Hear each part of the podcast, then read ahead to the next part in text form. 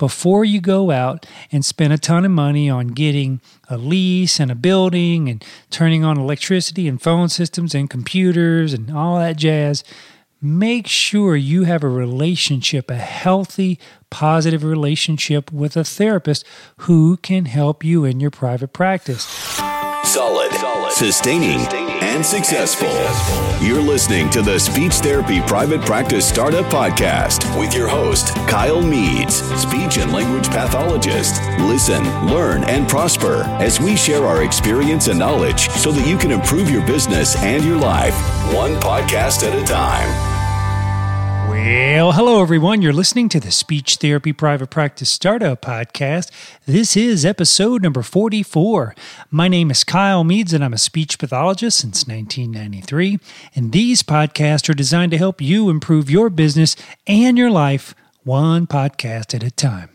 Well, welcome back to the show, everyone. Thanks again for all the emails and all the questions. And as of today, today is Tuesday, October the 23rd, 2018. We have well over 39,959 listeners to the show.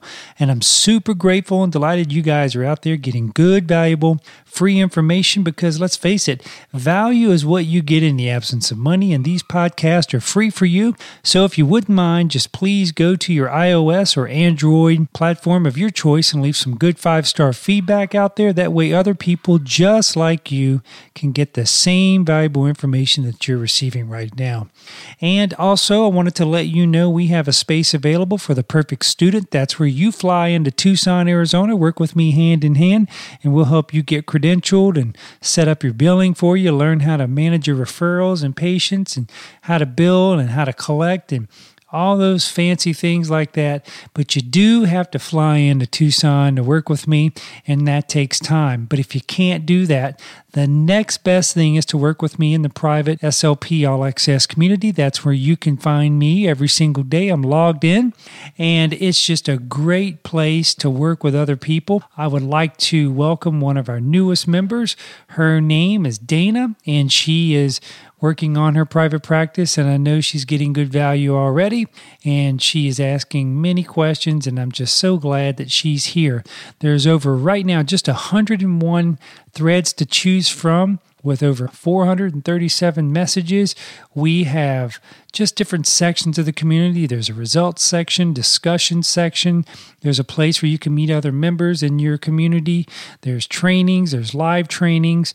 I mean, we've got live trainings on employees and payment and things to consider when you're moving from paper charts to electronic charts and how to double your practice in 10 months, even if you're not ready. There's things about co-pays, deductibles, co-insurance, how to make your website and how to make sure you're getting good patient satisfaction and getting good feedback. There's also trainings on key performance indicators, mindset, goal achievements, speech therapy codes, accounts receivable. There's something what I teach is called the BTS principle, that's behind the scenes.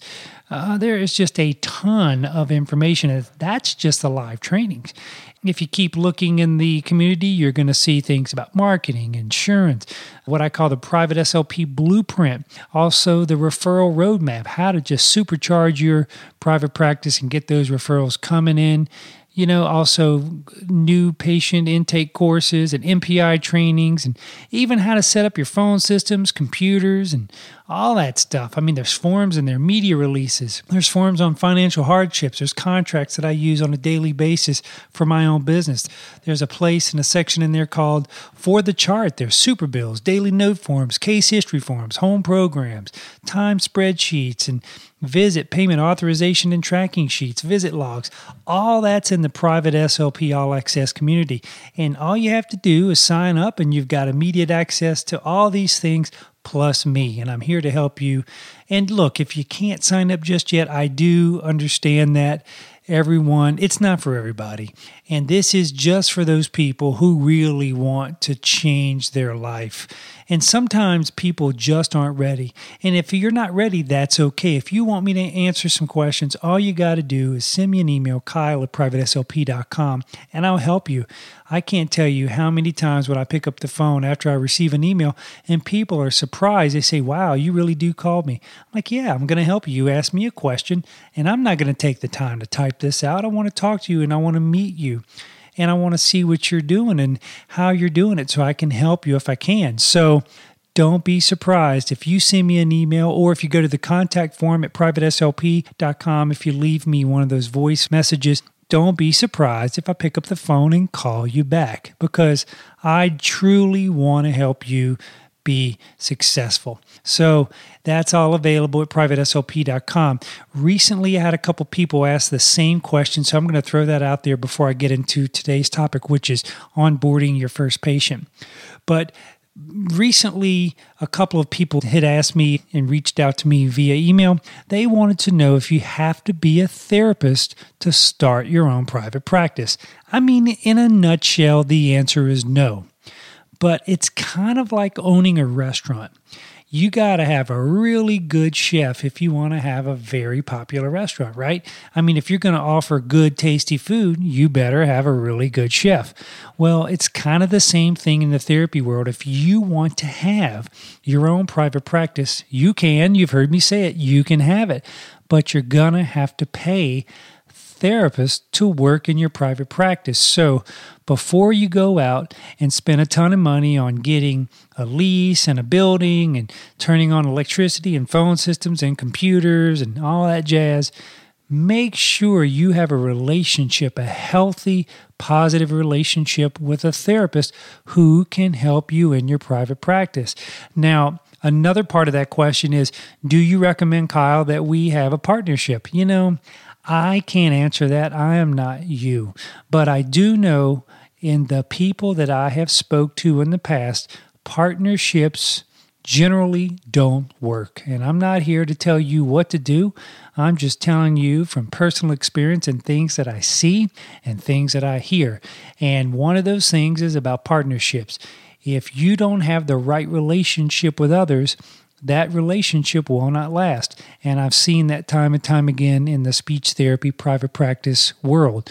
So, you know, it's up to you if you want to make a partnership and have your own practice with a therapist if you're, you know, not a speech therapist yourself. But if you really think about it, if you're a speech pathologist and you want to start your own private practice, you're in a good spot because you don't have to really pay yourself when you're first starting out to do all the evaluations and do all the treatments, you know, you're in a good spot. So you can slowly grow it over time. But if you're not a therapist and you need a therapist to start that business, you've got to have some money in the bank to do payroll and meet payroll and pay for those evaluations and treatments. So it's just something to think about. Consider the restaurant. Like I said, you have to have a good chef to have a good, tasty restaurant you know, popular restaurant with good, tasty food. So think about that when you're starting out. So I hope that answers those two questions. So today I wanted to talk about onboarding your first patient. And this is something that I've received a few emails in the past. And so I wanted to throw that out there now. So, when you're onboarding your first patient, I mean, first of all, what does onboarding mean? That means the process of getting that patient into your business, getting that patient evaluated and treated, and getting that patient good customer service, good quality service, because you can't have a business unless you have an offer that converts. And for speech therapy private practice, our offer is speech evaluations and speech therapy. So, the first thing you're going to do is you're going to receive that referral. And then once you receive that referral, the next step is you want to contact that family to get that patient scheduled. Now, normally the first visit is going to be an evaluation. And when you do an evaluation of speech therapy, you know, it could be a language eval or speech eval, voice or swallow dysphagia, autism, whatever it is you guys are doing you're going to have to have a certain amount of forms to get that family onboarded into your clinic. Now, with those forms, it's going to be your demographics. And what are demographics? Demographics, when somebody fills out that paperwork, that's their name and that's their address.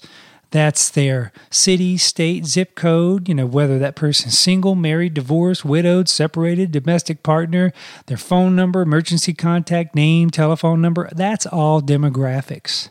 Then you've got what's called primary insurance information, if you even accept insurances. Now, if you don't accept insurances, you could probably skip this step, but you need to have a clear set of rules.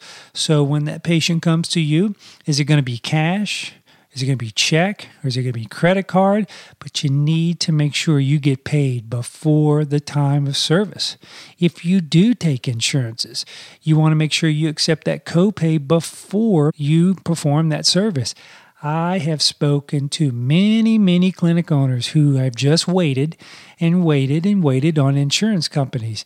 That's the wrong way to do business. You don't sit there and wait for insurance companies to pay you because you might wait a long time. You have to make sure that you collect co-pays or co-insurances before the time of service. So, back to the basics on onboarding a patient. You want to get that primary insurance information if you take insurances.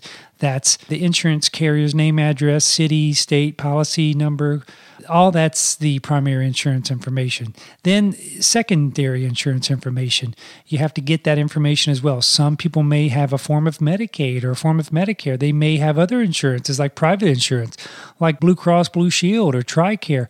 So, you want to make sure you get primary and secondary insurance information. And then, once you get that demographic information and insurance information, you want to move on to your policies. Those are your personal clinical policies. That might be a late policy or a cancellation policy or a copay policy or what about if somebody no shows? What if the parent leaves the premise while you're doing therapy and they just leave their child and they don't come back? I mean, you have to think about these things. What if someone has a financial hardship or what about insurance billing and payment? Who's going to do those things for you? All those should be you know, very clearly set out so you can have a important and successful relationship with your patients and your families. And then moving on after you do that, you want to make sure you get a good case history for that child or that adult that you're about to treat. You know, the identifying information like the child or the adult, the patient's name and address and date of birth and how to get in touch with them and who referred that patient to you and you know, what's their present communication status like? And what's the educational history of this person? And what's the family history and pregnancy and birth history and medical information and developmental history? And all those things will give you, the clinician, a good way to actively help and treat this patient. And then you want to have them maybe fill out some more information about audiological history, speech and language history. You know, has that patient been other clinics around your town and received other evaluations? And what about, let's say this is their first visit? Did they have another evaluation that's an appropriate amount of time where you can treat that patient? That way you don't have to do another eval and charge them. I mean, those are some things that you want to look at. And then once you do those things, you want to move into what they call privacy policies. And that's where you disclose how you treat their healthcare information, how you perform your treatments and payments, and how we disclose your health information to public health authorities for the purposes like preventing or controlling diseases, injury, disabilities, reporting child abuse or neglect. I mean, that really happens. So, law enforcement, I mean, attorneys, and when you get summoned to turn over medical records, all that must be in your notice of privacy policies. These things really happen. And when you have your own private practice, you're going to figure out really fast that when you get a summons in the mail that says you need to produce these records, you got to do it. So, anyway, and patients have information rights too. I mean, all those need to be in your policy. And then there's something what's called a consent release an assignment. And that way, you know, do you have permission to use that patient in social media? Uh, what about if the payment goes directly to the patient and not to your office? How are you going to get that? That needs to be in this consent release and assignment as well. So I know that's a lot of information, but the good news is if you are a member of the private SLP All Access community, all this is right here for you.